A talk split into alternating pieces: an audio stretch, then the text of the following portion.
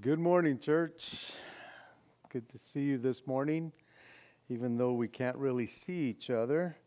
We're apart from each other, but we're together because uh, we have the technology to do that nowadays with all the stuff that's going on today in this world. I praise the Lord that uh, even though we have to uh, exercise social distancing, I praise the Lord for social media. Uh, probably the first time I've ever said that. Um, but the fact of the matter is that this morning we're doing something a little different um, in that we're trying to do this video thing. So I'm so excited because I'm here with you guys and you're here with me. And we're going to try to do Sunday morning just like we normally do. Um, for those of you who, uh, the, the difference is the fact that if you get tired, you can pause it and then you can go do whatever you got you want to do and come back. And if you fall asleep and you know who you are at church you can do that now and you can still go back and pick it up again and, and not miss anything. So what an amazing time we live in. Uh, we just know that we continue to pray for you. Uh, we're praying for all the stuff that's going on. Uh, continue to check our website our facebook our instagram.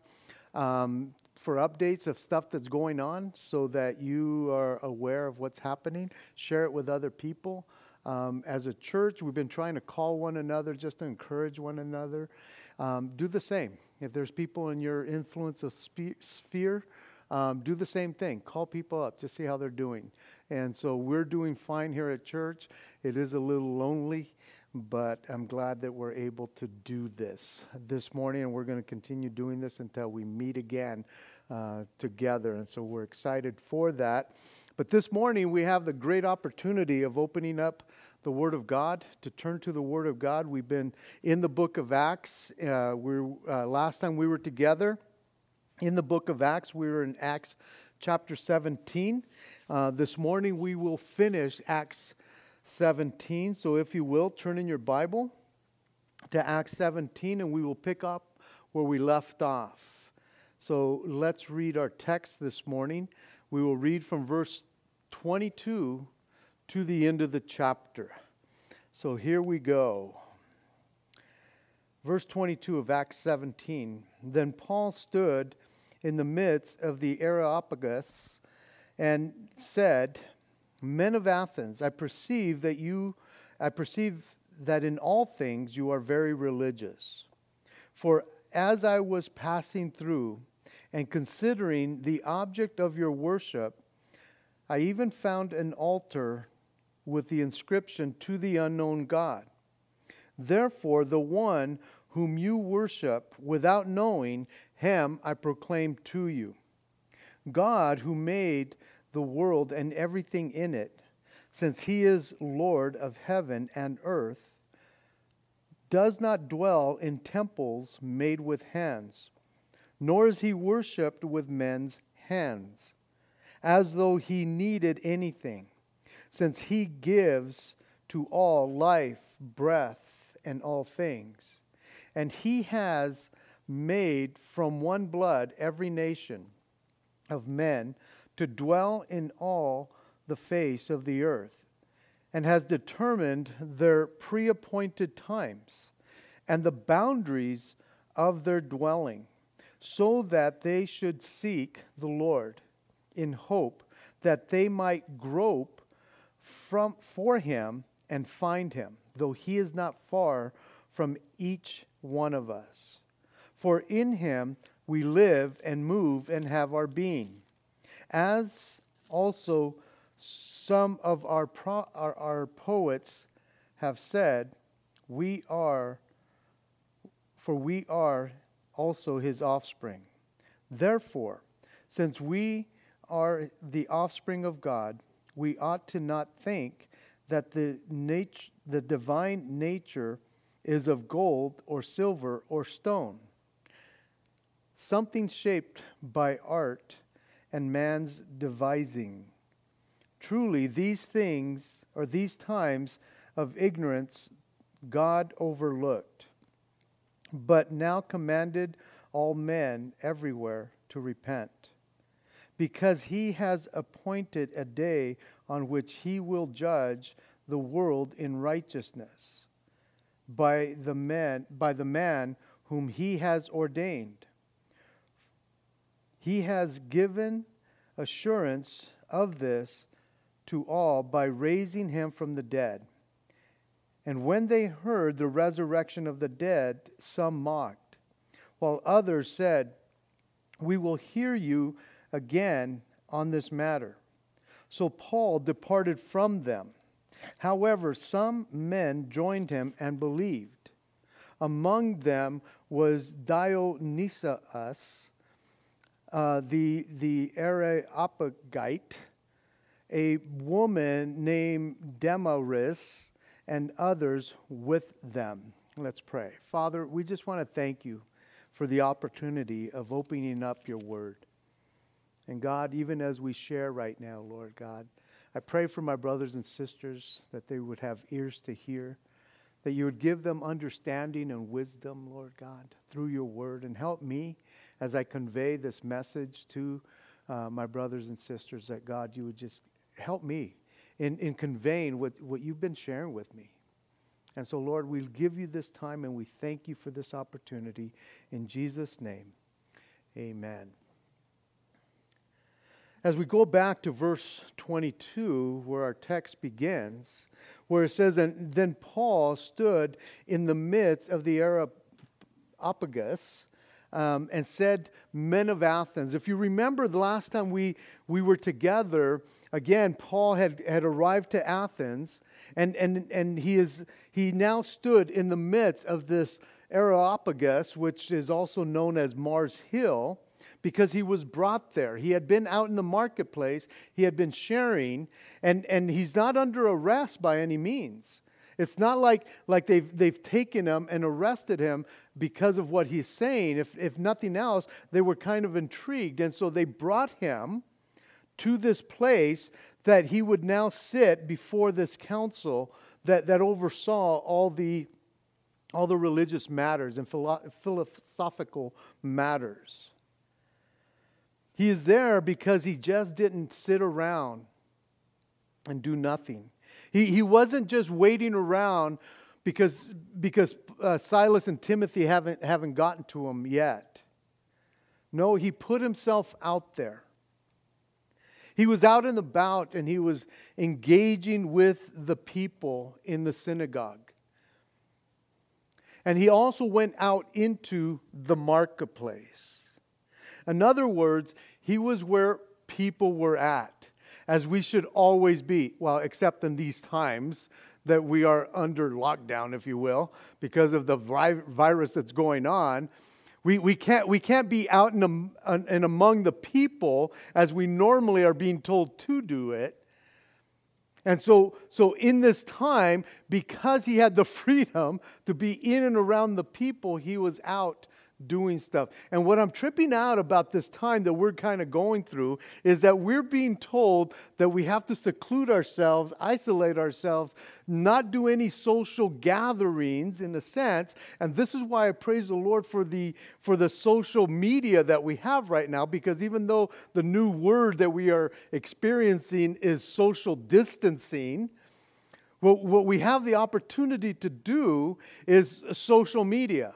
And so, even though we can't be out and about with other people, we have the opportunity because of our phones, because of, of the internet, because of all these things that, that we do, that we can continue to put ourselves out there and minister to the people in this time. To be able to, to, to engage with people maybe like we've never have before. And so I love the, the, the point that, that here with Paul, he is putting himself out there. He's not just sitting down and doing nothing because Silas and Timothy hadn't come to him. He was out and about. And because of that, because he's out and about, he now has an open door to talk to these philosophers, these intellectuals. Now, the good thing here is that Paul was able to do that because Paul himself is an intellectual. And I'm sure that Paul was not even intimidated by all of these philosophers and all these intellects that were around him that, that had all these philosophies and all these gods that they worshiped. I could guarantee you, Paul was not intimidated by any of them whatsoever. He would later share with the Corinthian church, which was not far from uh, the city of Athens he tells them this. He did not come, or he says it's something like this He did not come with excellence of speech or of wisdom, but Christ and Him crucified. Not that he couldn't have come with excellence of speech, because he could do that. He was that kind of man but he understood the people that he was around, and so he was willing to kind of just talk to the people and give them what they needed. And when he was at, at Corinth, he knew that they just needed the simple gospel of Jesus. And yet we see him here with Athens, in Athens, and he understands that when he went to the synagogue, he spoke to them about the gospel. He spoke to them about the, the Messiah.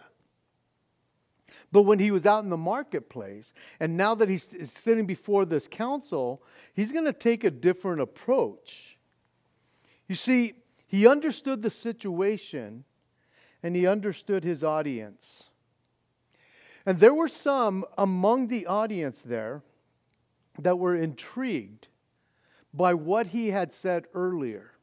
And they brought him to this place, and this is where he stood. He stood in the midst of these people. And so he appeals to where they are at. And he meets them on their level, which was a high level, if you will. Because of what he had, or what had provoked his spirit as he walked around there in Athens, he used that as a springboard to share the gospel with the people. But what you don't hear in this portion of the text, in this situation, is any disgust in his tone towards the people he is talking to. Even though we know from our last study that he was grieved, he was provoked in his spirit because of what he saw, all the idolatry that was happening. He, he, doesn't, he, he doesn't give them the satisfaction that he is, that, that, that deep down inside, he's disgusted with all of it. No, he uses it as a springboard. And he says, Men of Athens, I, I perceive that in all things you are very religious. I, I love the fact that Paul acknowledges these men from this council with a sense of honor and respect. Instead of coming at them and just kind of hitting them hard, he just kind of uses this whole situation and he, and he comes across with honor and respect, even though deep down inside he is thoroughly disgusted, provoked, and grieved. And understand, he's not coming at them as phony. He understands the situation. But he is being wise as a serpent and gentle or harmless as a dove. As, as, he, as he sees this open door, because he understood the opportunity that was set before him and the people that he would be talking to. The word perceive means to be a spectator, a spectator of, i.e., discern. Literally, figuratively, experience or extensively knowledge. Behold, consider, look on, see, to ascertain, find out by seeing. That, that's what the word in the Strong's Concordance means to perceive. He, he, he saw it as a whole, he understood what, was, what he was facing. Not just when he was walking around Athens, but as even now as he's before these people. In other words, Paul was well aware of his surroundings. And he perceived this by the, the observation of the form of their worship. In, in passing through the city, he kind of saw all of this, even though it was dark and I would say even demonic in some sense. He, he didn't let any of that faze him. I, I, I really can't imagine Paul being afraid of these idols. Oh, it disgusted him, but I don't think he was afraid. I, I don't think that he was walking by going, oh my goodness, oh, oh, oh. I, I don't think he did any of that. It didn't scare him as much as it saddened him. And, and, and I think he understood the people because there, there was Jewish and Gentile people that were seeking after God. And, and it, his heart probably broke for them because they have to live among them. But I think it saddened his heart that mankind, these Athenians, had been so sucked into this whole worship of idols. And so I, I, I, believe that he, his heart is more saddened, even though it's grieved, it's saddened towards these people. And so he understood the situation. And he had come into this situation not to blow them away or to blow them out of the water, but to somehow find a way to minister to them where they live on their level.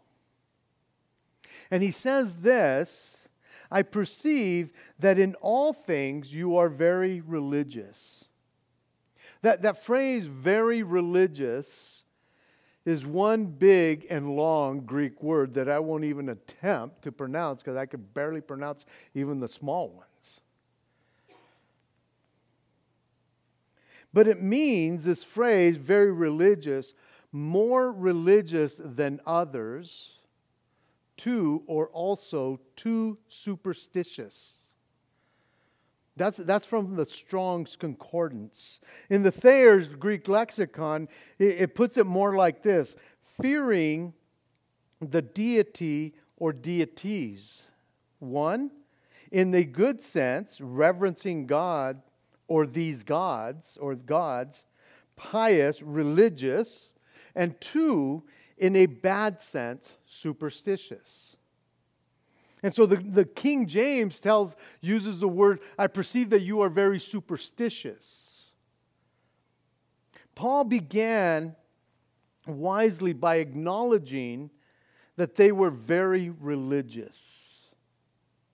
And it was meant more as a compliment than anything else. As he begins to to, to address them or as he begins his address, as he opens it up. And the idea was that the Athenians were firm and, and rigid in their reverencing of their deities. And so Paul chose this word very, very carefully, or this phrase.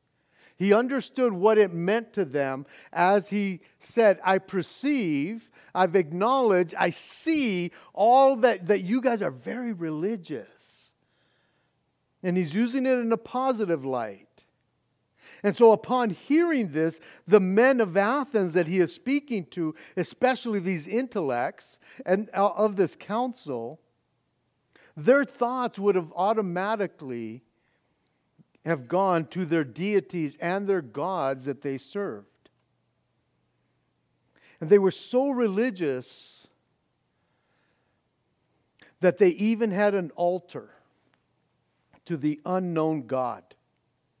Just in case they, they, they, they, they overlook some generous deity, some benevolent kind of God, just, just in case they neglected this deity,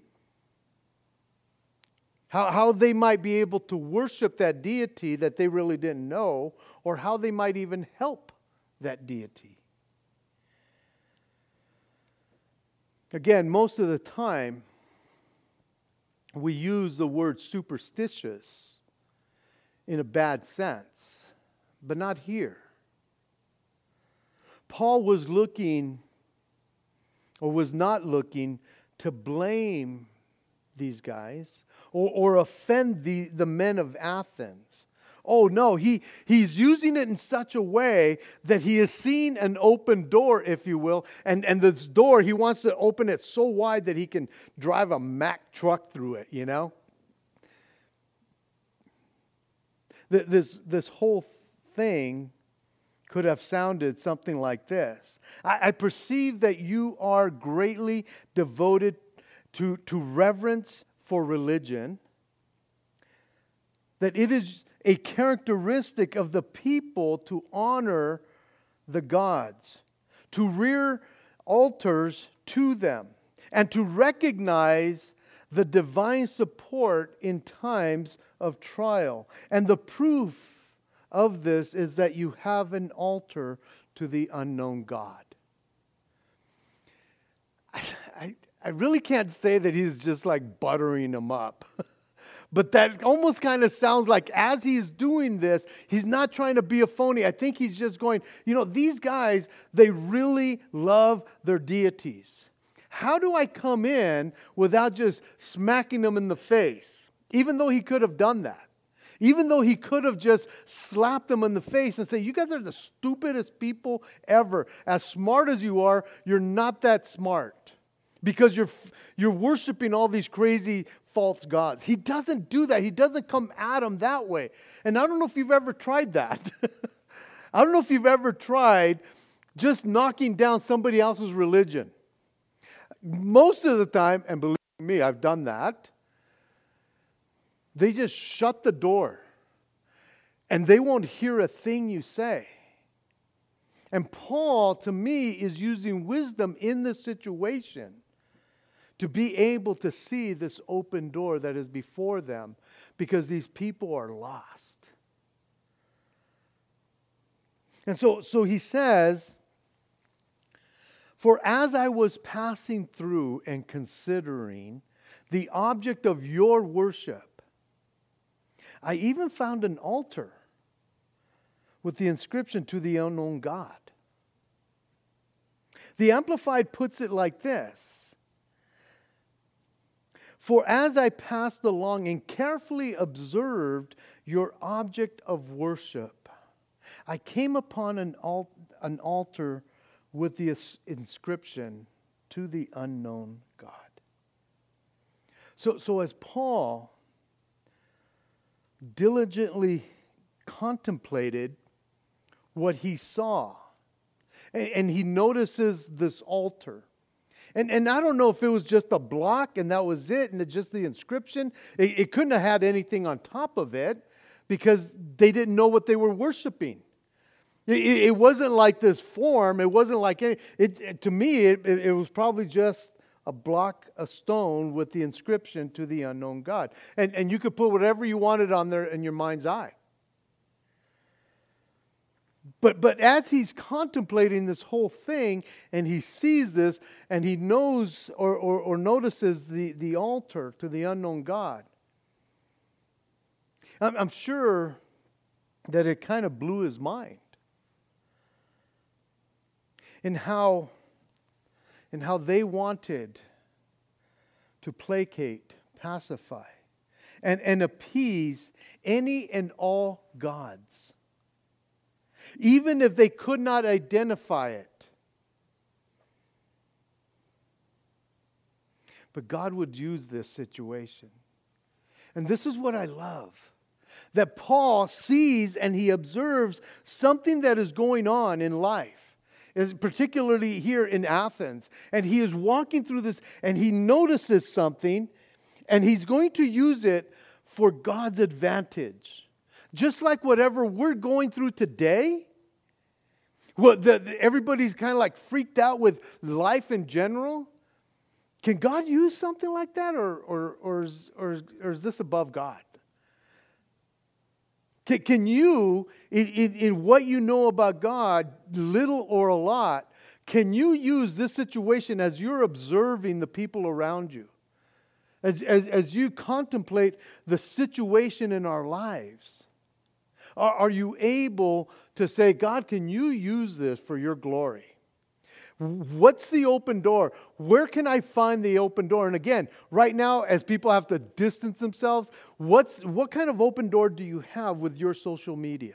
Not to go and bash everybody, but to be able to use and say, I perceive that you're going through this. I, am watching and I'm seeing, I've seen these posts come up, and, and you're kind of freaked out. Can I just pray for you? Can I just show you? Can I just introduce to you the God that I know? You, you, you, see, this was the perfect time to bring up the one true living God. And maybe it would have been the only time for Paul to be able to bring up the one true living God. As he's looking around, he's going, God, I'm disgusted with all of these things that I see, all of these monuments and all of these shrines and all of these altars. I'm disgusted with it. And going, Lord, how do I use any of this? And then, boom, he sees the unknown God. He's going, Lord, I can use this. It, it, was probably the only time he was able to bring this up. And so this was the perfect setting for him. I'm sure Paul never thought of bringing up the gospel like this, the way he's going to do it. I mean, just walking around was turning his stomach. He, he could have easily just said, I am so disgusted with this that I don't even like these people. I, I, I don't even want to share with these people because they're so far out there. And I think oftentimes when we start thinking like that's in our own minds, we forget what we have come from. That people might have been disgusted with us. That, that we were doing stuff that was so foolish that other people could have turned their hearts away from us. And instead, instead, they, they found an open door to share with you and I. And, and what an opportunity, again, that we have in the situation that we're living in today. And so, as he saw it, as he was putting himself out there, God was going to give him the wisdom to use this for his glory. He says, Therefore, the one whom you worship without knowing, the one that you worship without knowing, him, him I proclaim to you. Having an altar to the unknown God was the perfect segue, if you will, to introduce the one true living God to them. And how can they deny it? Because again, if they're thinking like, well, there's a God that we don't know, and and and, and who's to say that, that Paul is going to go, hey, well, I got that guy. I got that, I know that God. That God that, that you've been thinking you got to worship, I know who he is. I am going to proclaim it to you.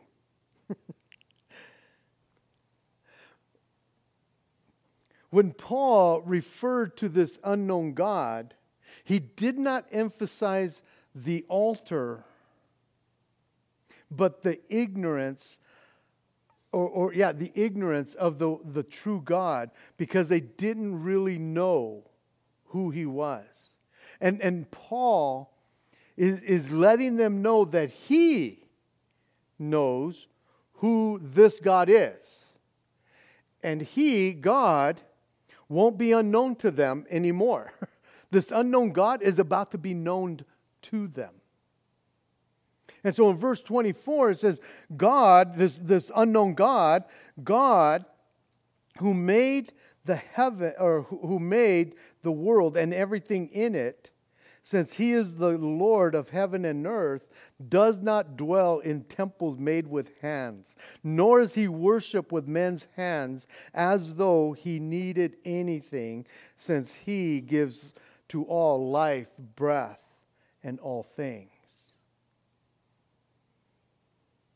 One commentator said this Every thinking person asks, Where do we come from?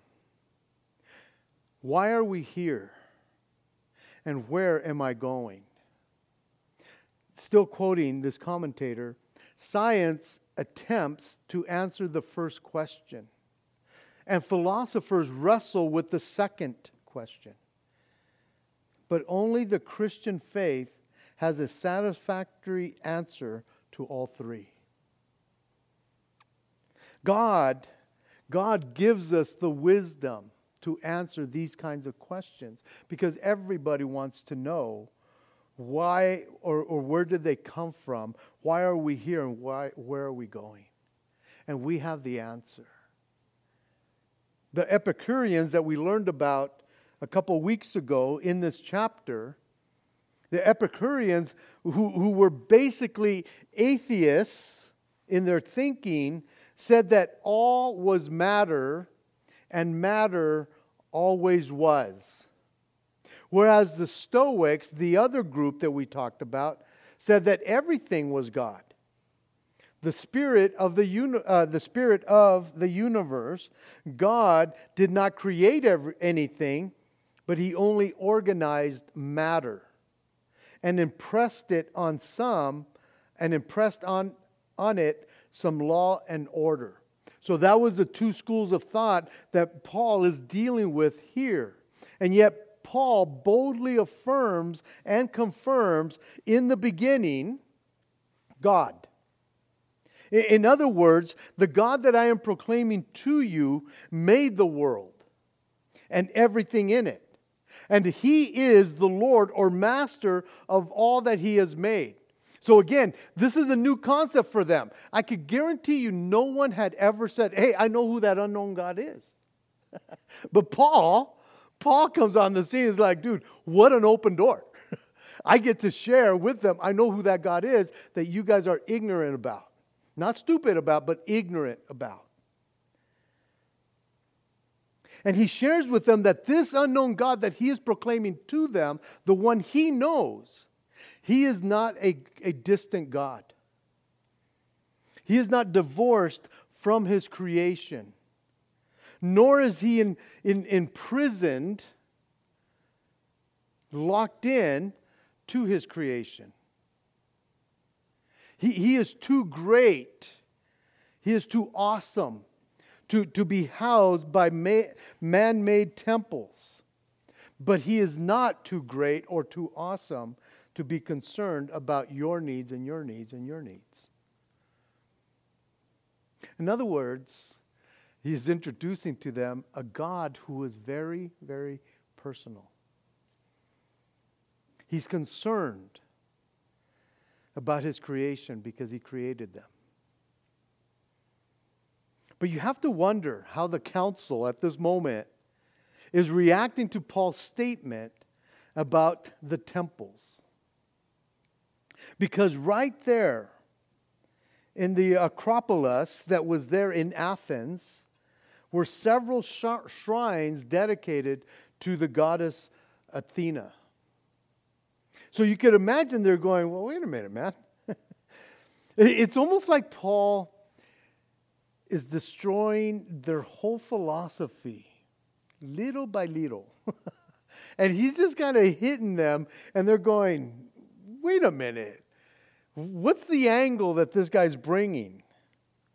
Because he, he, he says, nor is God worshiped with, the, with men's hands as though he needed anything.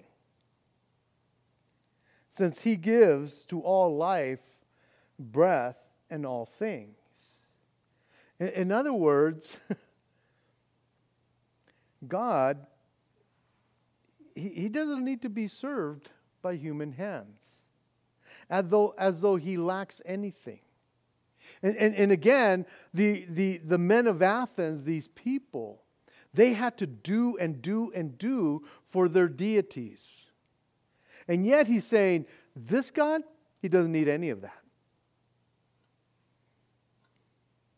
Men may pride themselves in serving God, but it is God actually who serves man.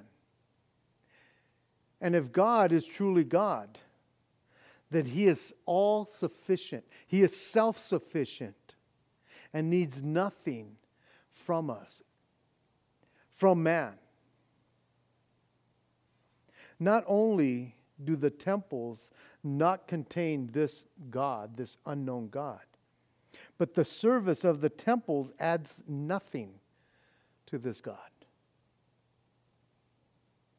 So, with these statements, Paul, again, being wise as a serpent and gentle and, and harmless as a dove, has completely wiped out their entire religious system.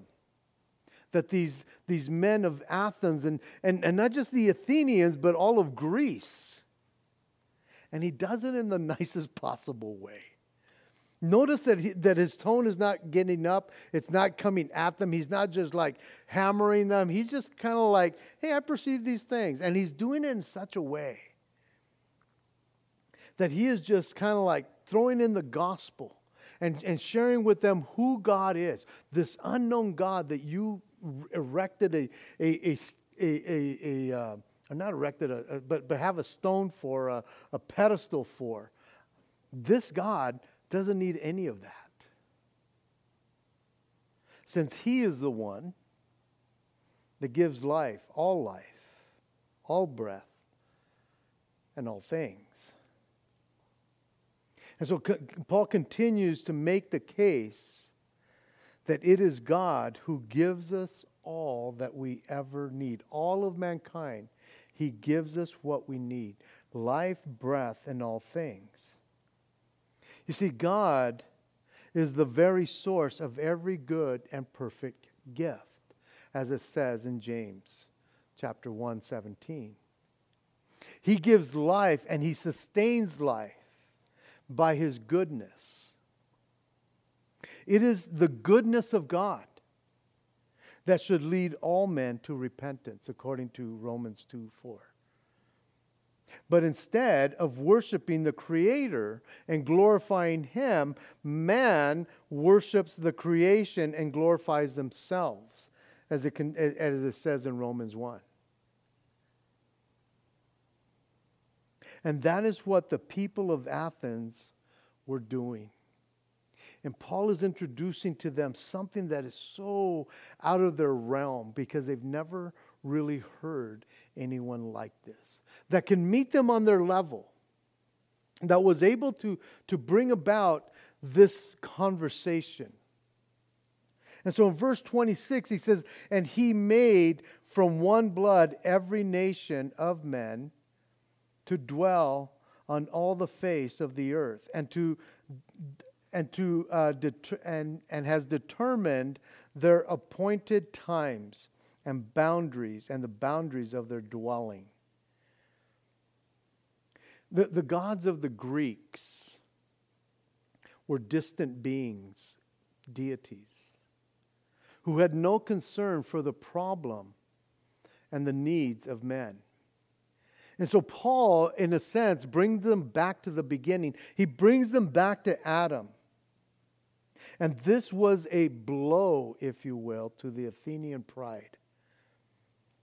They were now sourced or traced back to the same origin or original creation as everyone else. And, and, the phrase, and he has made from one blood or, or from one man all of mankind, alluded to the fact that all the nations were made out of the same stuff. They all have the same blood. And in a sense, this was a huge insult to the Athenians. Because you see, the Greeks felt that they were better than everyone else, that they had this special race, different from all the other nations. But Paul affirms otherwise. even their precious land that they thought was so amazing, that they revered it, came as a gift from God, this unknown God. But the God of creation that Paul introduced to them is also the God of history and the God of geography. In other words, it is not the power of man, but the government of God that determines who rises and who falls, which nations rise and which nations fall. And if you remember, we're covering this when we're going through the book of Daniel, when Daniel was talking to, to Nebuchadnezzar. And he says to him in Daniel chapter 4, verse 32 Until you know that the Most High rules in the kingdom of men and gives it to whomever he chooses. This was a huge blow to the people who are listening to Paul. This unknown God that is being made known to them is the God that is not a distant deity. Paul says to them, He is not far from each of us. And he includes all of them. He just doesn't say he's not far from you. He says he's not far from each of us. Therefore, men ought to seek God. Grasp for him, grope for him, if you will, to come to know him in truth. And so he says in verse in verse 28, for in him we live and move and have our being, as also some of our own poets have said, for we are also his offspring.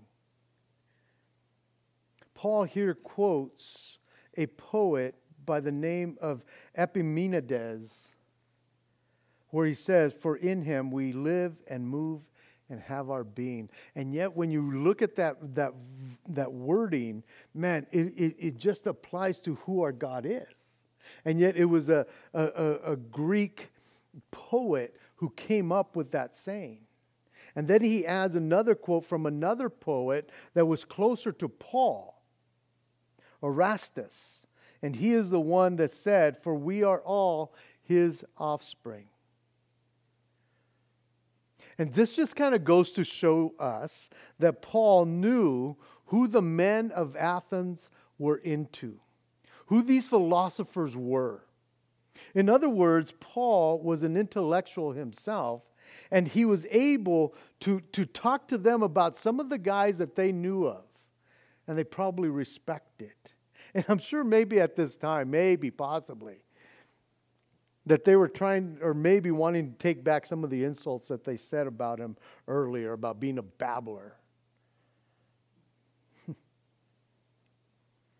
now, Paul, as he is quoting these people or these poets, is not saying, understand, he is not saying that all people on earth are the spiritual children of God. He's not saying that. Because every sinner, be, only becomes a child of God through faith in Jesus Christ.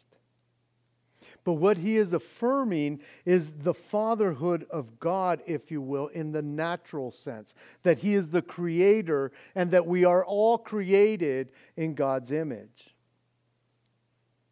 Therefore, he continues, since we are all, since we are, since we are the offspring of God, we ought not to think that the divine nature is like gold, silver, or stone, something shaped by art or men's devisings.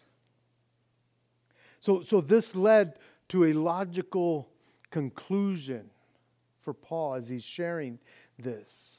God made us in his image, and it would be foolish for us as men to make gods in our own image. You see, the Greek religion was nothing but a manufacture or, or, or of, of Greek gods who were patterned after themselves, after men, and acted like men. Paul not only showed the foolishness of these temples and the temple rituals, but he's also showing them the foolishness of all the idolatry that they were into. I don't know if anyone has ever talked to the men of Athens in this way, in such a way that they are willing to sit there still and hear him. I'm sure there was others that maybe came their way and just bashed on them. They just shut them out and maybe threw them out. I don't know. But it seems like Paul is just letting them have it in such a way that they're just, they're just kind of sitting there going, Thank you, sir. Can I have another? Because it just seems like, man, he is just letting them have it, and yet they're like, okay, speak on. In verse 30, he says, Truly, these times of ignorance God overlooked, but now commands all men to repent. As, as, as Paul is bringing this message to a close, and so am I he, he summarized the clear evidence of God's grace. Because for centuries, God has been patient with men's sins and their ignorance. In, in other words, God overlooked, not punished. The King James says, winked at, took no notice of, not attended to human ignorance. And it was revealed by the way they, they worshiped other gods and how they had idols instead. In that God was patient. And that doesn't mean that men were not guilty. But it, again, it showed the grace of God in that He held back His divine wrath for all these years. But now the gospel has gotten to them. Though the people are under God's wrath and are without excuse because of the natural revelation that God Himself has given to all mankind, God, in His forbearance, in His holding back, in His delay, left the sin committed beforehand unpunished and, and the Apostle Paul would later write about these things in Romans chapter 1 and Romans chapter 3. And let me just read a, a, a couple of those verses or a few of those verses. In, in Romans 8, or Romans 1, verses 18 to 20, he says, For the wrath of God is revealed from heaven against all ungodliness and unrighteousness of men, who suppress the truth in unrighteousness because what, what, what may be known to God is manifest to them, for God has shown it to them. For since the creation of the world, his invisible attributes are clearly seen, being understood by the things that are made, even his eternal power and Godhead, so that they are without excuse. Romans 3 21 to 26. But now the righteousness of God, apart from the law, is revealed, being witnessed by the law and the prophets, even the righteousness of God through faith in Christ Jesus to all and on all who believe. For there is no difference, for all have sinned and fallen short and fall short of the glory of God. Being justified freely by his grace through the redemption that is in Christ Jesus, whom God set as a propitiation by his blood through faith to demonstrate his righteousness because in his forbearance God had passed over the sins that were previously committed to demonstrate to all that to all to demonstrate that in the present time his righteousness, that he might be just and the justifier of the one who has faith in Jesus. So, so throughout time, throughout time, the Gentiles, the unbelievers, the pagans, if you will, were responsible for this general revelation that had been given to them through creation, as we just read in Romans 1. But in due time, God, this unknown God, sent a Savior. And now he commands all men to repent from their sins. And this Savior was killed and then raised from the dead. And one day, he, this Savior, will return and judge the world. And the proof that he will return and judge the world was the fact that, that he has the authority to judge because he, he is raised from the dead. Because he was appointed. He was appointed to do this. This one, the man whom he, God, has ordained, is, the appoint, is, is appointed by God the Father to judge the world in justice. According to John 5:22 where it says for the father judges no man but commits all judgment to the son. You see when he got to this point and he's talking about the, the, this one raising from the dead it was the doctrine of the resurrection that most of the council the members of this council could not accept. Because to the Greek person, the body was a prison to them. And the sooner they left their body, the happier they would be, they believed. And so, why would, why would you raise the dead and have to live in that way again? That was their understanding. And why would this God bother with a personal judgment of each man? This kind of teaching was definitely in, in, in, in, in, uh, incompatible with, with the Greek philosophy. They, they just could not understand it, it just didn't mesh with them. You see, the Greeks, they believed in immortality, but not in resurrection. They believed in justice, but not in judgment. Interestingly enough, Paul here in verses 30 and 31 discussed the topic of, of sin, righteousness, and judgment. Sin and telling them that they need to repent from it, in, in, in righteousness, that they wanted justice, and in judgment, that they would be judged. And this is the same area that Jesus said the Holy Spirit would convict people in this world. According to John 16, 5 through 11, says, But now I go away to him who sent me, and none of you ask me, Where are you going? But because I have said these things to you, sorrow has filled your heart. Nevertheless, I tell you the truth. It is to your advantage that I go away. For if I do not go away, the Helper will not come to you. But if I depart, I will send him to you. And when he comes, the Holy Spirit comes, he will convict the world of sin and of righteousness and of judgment. Of sin, because they do not believe in me. Of righteousness, because I go to my Father and they see me no more. Of judgment, because the ruler of this world is judged. And when they heard of the resurrection, in verse 32, and when they heard of the resurrection from the dead, they mocked, while others said, We will hear you later on this matter. And so Paul departed from them. However, some men joined him and believed. Now, there was three different reactions to the message Paul gave them. Some laughed and mocked at him.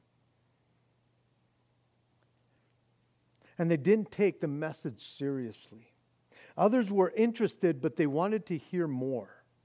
And there was a small group that accepted what Paul preached, and they believed on Jesus Christ, and they were saved.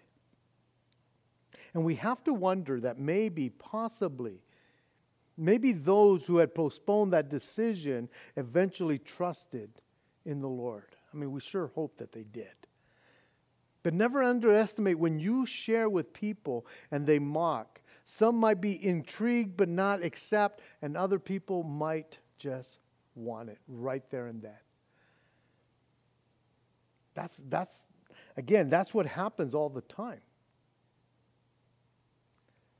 Some think that Paul had taken the wrong approach here in Athens. as we close up here. Because he took this intellectual approach instead of just preaching the simple gospel of Jesus Christ straight up. And part of that thinking that, that some might have is because we don't see the multitudes coming to Christ. We don't see Paul getting beat up or thrown in jail or that he was run out of town or anything like that. And so people think, well, he basically compromised because none of those things happened. And yet, I believe, I truly believe, that Paul did an amazing job in ministering the gospel because he knew who he was ministering to. And in that, in the end, some did believe. Some were intrigued, and yet others mocked. He was not surprised by any of that. But they heard the gospel. And I, do, I really don't think that, that Paul held anything back when he shared any of that. Paul used this opportunity that was set before him, and he didn't back down. And besides, I, I, I kind of have to go back to the fact that, no, they came looking for him, going, hey, we need to take you over here so you can share what you know with these other guys. Guys, we have so much that is available to us. And, and, and, and, and my heart is that wherever we find ourselves, whether we're at home, whether we're at work, wherever we get to be at, using social media the way we can use social media to be able to understand the opportunities that we have. Paul just didn't sit around and do nothing. Paul used every opportunity to share the gospel. And so should we. We have a great opportunity in this day and age, in the times that we are living in. Amen. Let's pray. Father in heaven, we just want to bless you and thank you, Lord for our time together here, Lord. Father, I pray that, Lord, you would use this time as we've shared your word to, to encourage one another, Lord. That, God, you would just truly, Lord God, help us understand, Lord, the situation we find ourselves in, that we would look for any way that there would be an open door, that we would be wise as serpents and gentle or harmless as doves in our approach, Lord God, that we can penetrate the people that you set before us, whether in person or, or, or just on the phone or on social media, Lord, that we might be able, Lord God, to penetrate the hearts of people. Oh, we know that there will be those who, who mock. There will be those who are intrigued but, but do nothing, Lord. And, and we know that there are people who are just waiting, especially in this day and age, for someone to share the gospel so that they can believe. And so we pray, God, that you go before us in the things that we do, the things that we say. We do honor you and thank you. In Jesus' name, amen. God bless you guys. I love you.